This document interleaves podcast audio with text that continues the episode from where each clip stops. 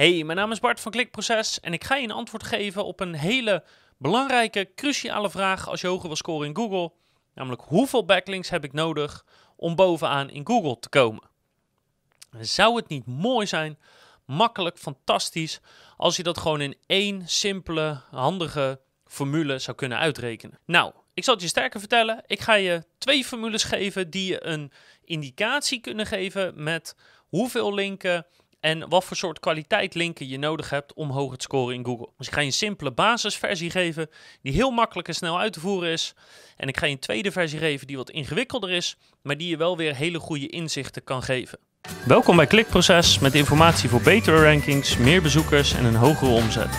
Elke werkdag praktisch advies voor meer organische groei via SEO, CRO, YouTube en Voice. Dus hoe doe je een simpele check om te kijken hoeveel backlinks je nodig hebt. Dus ik zal je eerst de simpele versie geven hoe je een inschatting kan krijgen met hoeveel backlinks van welke kwaliteit je tekort komt. Wat je daarvoor nodig hebt is een backlink checker, dus Ares, Majestic SEO, SEMrush, Moz, maakt niet uit, je hebt een backlink checker nodig. Vervolgens pak je de top 3 van concurrenten op het moment dat je wel op de eerste pagina staat, maar nog niet bovenaan.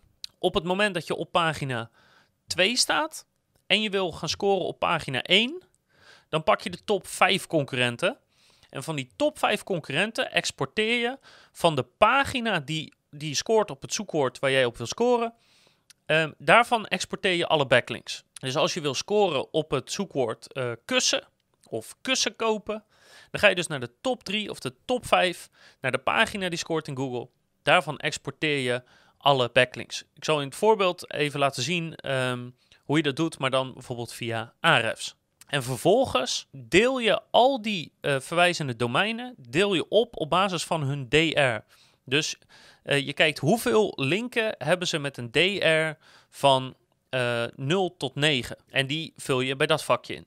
En vervolgens kijk je van 10 tot 19 en van 20 tot 29. En zo geef je aan hoeveel linken ze in een bepaalde DR hebben of in een bepaalde TF of in een bepaalde DA. Maakt even niet uit welke metric je precies gebruikt. Dat doe je dus van de top 3 of de top 5 en vervolgens pak je daar het gemiddelde van. Dan weet je, dit is gemiddeld genomen nodig om in de top 3 of in de top 5 van Google te komen. Vervolgens zet je daar uh, de verwijzende domeinen van jouw pagina tegenover.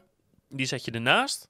En dan heb je dus, dit heeft de concurrentie, dit heb ik. Dan maak je nog één kolom aan en daar staat dan precies het verschil in. En dan weet je dus in welke eh, DR-range of TF-range je het moet zoeken. Van, van welke eh, DR heb ik hoeveel linken tekort om te matchen met de concurrenten. Dus dat geeft je een heel goed inzicht in waar de kloof zit. En om de formule even heel makkelijk te maken, als je het exporteert naar Google Spreadsheets of Excel of zoiets, dan heb je een hele makkelijke functie die heet count ifs. Um, en ik zal de formules even laten zien.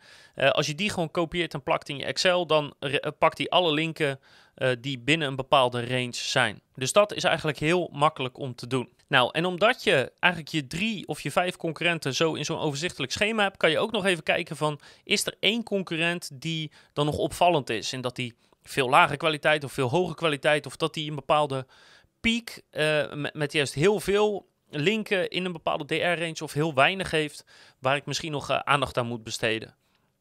Dus dat is een hele makkelijke manier om eigenlijk al je concurrenten te pakken, top 3 of top 5, daar een gemiddelde van te pakken en te vergelijken met jouw site. En dan heb je best wel een enigszins een idee met hoeveel linken van welke kwaliteit kom je tekort. Nou, als je de kwaliteit van die analyse nog wil verbeteren, dan kan je naar het tweede model gaan, naar een link matrix. En in een link matrix ga je eigenlijk hetzelfde doen, maar je gaat er een dimensie aan toevoegen, namelijk het soort linken. Dus is de link een PBN-link? Komt die bij een blog vandaan? Van een nieuwssite? Komt die van een forum? Komt die van een PBN? Nou ja, en uh, komt die uit een footer, uh, uit een header? Is het een sponsoring? Noem zo maar op. Die soorten linken kan je toevoegen aan de bovenkant. Dan heb je aan de linkerkant staan, hè, dus weer die DR of die, die TF van 0 tot 9 en dan de volgende van, uh, van 10 tot 19. En daarboven heb je dan het soort linken en dan ga je daar invullen hoeveel van die linken met die DR heeft elke concurrent. Dus dat is heel wat meer werk, want bij de vorige analyse kon je gewoon hè, een export maken, een simpele Excel-functie eroverheen halen En dan heb je ja, eigenlijk alles opgeteld, dan ben je zo mee klaar. Hierbij moet je per verwijzend domein kijken wat voor soort link het is. En dat is natuurlijk een stuk lastiger. Dat kost in elk geval meer tijd. En als je dit al een tijdje doet zoals wij, dan eh, herken je bijvoorbeeld bepaalde uh, startpagina's, directories herken je, of bepaalde article marketing sites of PBN's, die herken je op een gegeven moment. Maar nog steeds um, is het gewoon veel tijds, uh, arbeidsintensiever, tijdsintensiever om dit op deze manier in te richten. Het voordeel is dat het de kwaliteit van je analyse heel erg ten goede komt, omdat je veel specifieker kan kijken wat voor soort linken kom ik tekort. Dus wat je bijvoorbeeld ziet in, het web, in de webdesignbranche, is dat heel veel bedrijven onder in de footer zetten ze een linkje met deze website is ontwikkeld door. Um, en webdesign sites hebben dus vaak een hele hoge DR, maar dat komt allemaal bij die footerlinken vandaan. Terwijl als je in andere branches gaat kijken, daar komen footerlinken eigenlijk bijna nooit voor. Dus dit helpt je heel erg om uh, niet alleen de kwaliteit van de linken in te schatten, maar ook waar die vandaan komt en dus wat voor soort linken jij moet gaan regelen om op gelijke voet te komen met je concurrent. Wel nog een paar belangrijke tips. Um, dit is natuurlijk een vergelijking tussen jou en je concurrenten, dus dan kan je zien wat jij mist om gelijkwaardig te worden met hun. Maar je wil niet gelijkwaardig worden met hun, je wil beter worden dan hun. Dus denk er wel goed over na van oké, dit is wat ze hebben, dit is wat ik moet doen om dat gat te dichten, maar wat heb ik nou nodig om eroverheen te gaan, om beter te gaan dan hun?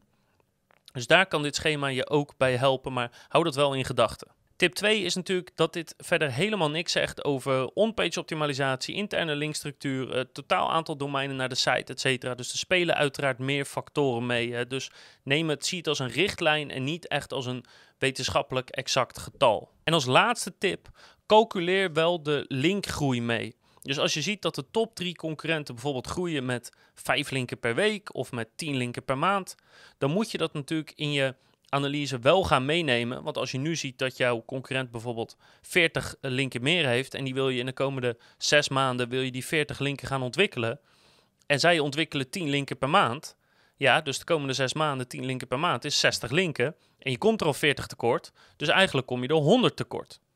Dus hou er wel rekening mee dat je de linkgroei van, je, van die top 3 of top 5 concurrenten die je analyseert, dat je dat meeneemt als je een plan gaat maken om hun te verslaan qua linkbuilding. Nou, deze twee formules geven je in de basis uh, of een heel snel overzicht met wat je tekort komt, of wel een behoorlijk kwalitatief overzicht met wat je tekort komt. Um, kan wat werk zijn, maar als je echt een groot plan wil maken of echt hele competitieve zoekwoorden um, uh, daarop wil gaan scoren, dan kan het je heel goed inzicht geven in wat je tekort komt en wat je dus moet gaan doen. En dat helpt dus weer het fundament van je linkbuilding campagnes te bouwen. Ik zou zeggen, ik hoop dat het duidelijk is. Alle formules, alles staat erin, dus dit moet voor iedereen te doen zijn. Succes ermee. Ik hoop dat dit je helpt om je eigen uh, zoekwoord van je site of van je shop hoger te krijgen in Google. En ik hoop natuurlijk dat je de volgende keer weer kijkt, luistert of leest, want dan heb ik nog veel meer advies voor je op het gebied van SEO, conversieoptimalisatie, YouTube en voice.